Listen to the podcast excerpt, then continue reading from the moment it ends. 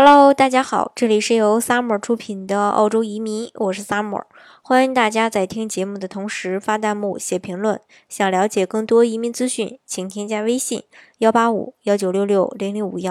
或关注微信公众号“老移民 Summer”， 关注国内外最专业的移民交流平台，一起交流移民路上遇到的各种疑难问题，让移民无后顾之忧。今天呢，给大家分享的内容呢，是看了一位网友写的一篇帖子，然后呢，嗯，我就照搬下来了，然后给大家来说一说啊。嗯，他说呢，从故土搬到澳洲这块美丽的土地定居下来，已经过了五年的时间。五年说长不长，说短不短，但是只有我才知道，自己已经不知不觉中改变了很多。来澳大利亚这么多年，我感觉最明显的是，有些观念我竟然完全改变了看法。每当想起这个话题，刚来澳大利亚的时候，还会时不时的在脑海里掠过。我们不远万里，从故乡到异乡，现在又直接把他乡当故乡，有几个画面总在我脑海里挥之不去，使我深深为之感动。一个冬日的下午，屋前寂静的马路空无一人，一个才四五岁可爱的小女孩牵着一条小狗独自走过，我不仅诧异了，父母呢？这要是在我们国内居住的城市，这样的情景根本不敢想象。这么小的小孩，如果不是治安特别好，哪个父母敢让孩子独自离开家门？某一次看房，忘了在哪里了，一条街上开满了碧桃，很多花束连在一起，云腾霞蔚，满眼满怀的粉红，宛如天边那一片灿烂的朝霞。我想起了黄蓉在桃花岛上，长袖轻举，在花树底下翩翩起舞，片片落花，一只只蝴蝶盘绕着她身子转动。她爹黄药师的桃花源应该也不过如此吧。以前在国内，每当保姆要辞职，我心里总是感觉非常的不安，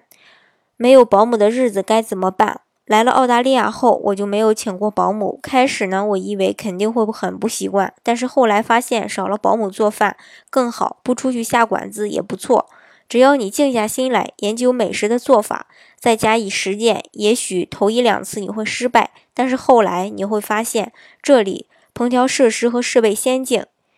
烹调绝对不是一件难事儿。而且做饭不仅仅是为了吃，当你看到一堆原材料在自己手里化成一道道色香味全的美食，不更是一种成就感吗？澳大利亚的房子呢，是永久产权，真正的恒产。你的土地和这块土地上的房子，只要你不卖，这些是永远属于你的。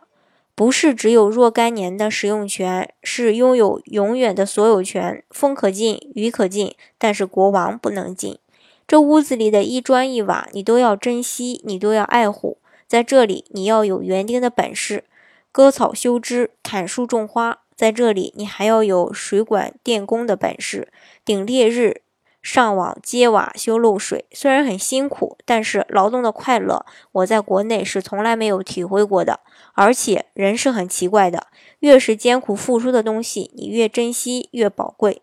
澳大利亚是一个界限非常明显的国家，一就是一，二就是二，没有模糊的说法。在这里开车没有不超过限速 百分之二十 不算超速的说法，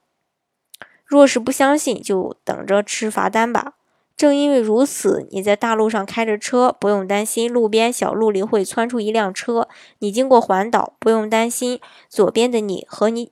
左边的车和你抢道，你走过行人斑马线，不用担心车不给你让路。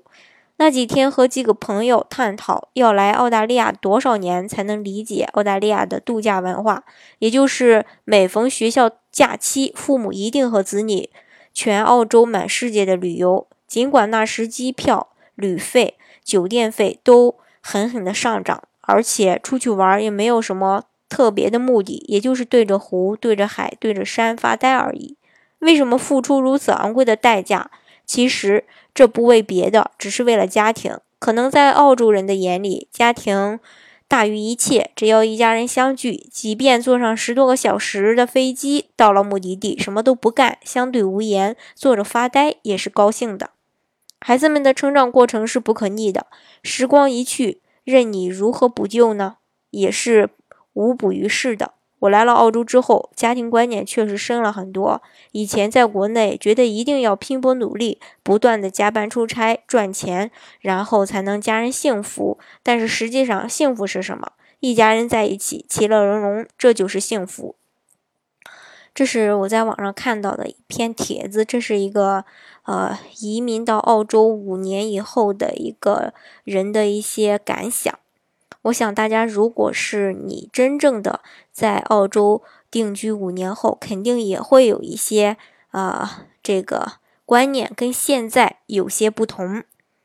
嗯、呃，那究竟究竟会不会这样呢？只有大家真正的去澳洲以后呢，才能真实亲身的去感受到这些呃幸福的事儿。好，今天的节目呢就给大家分享到这里。如果大家想具体的了解澳洲的移民政策的话，欢迎大家添加我的微信一八五一九六六零零五一，或是关注微信公众号老移民 Summer， 关注国内外最专业的移民交流平台，一起交流移民路上遇到的各种疑难问题，让移民无后顾之忧。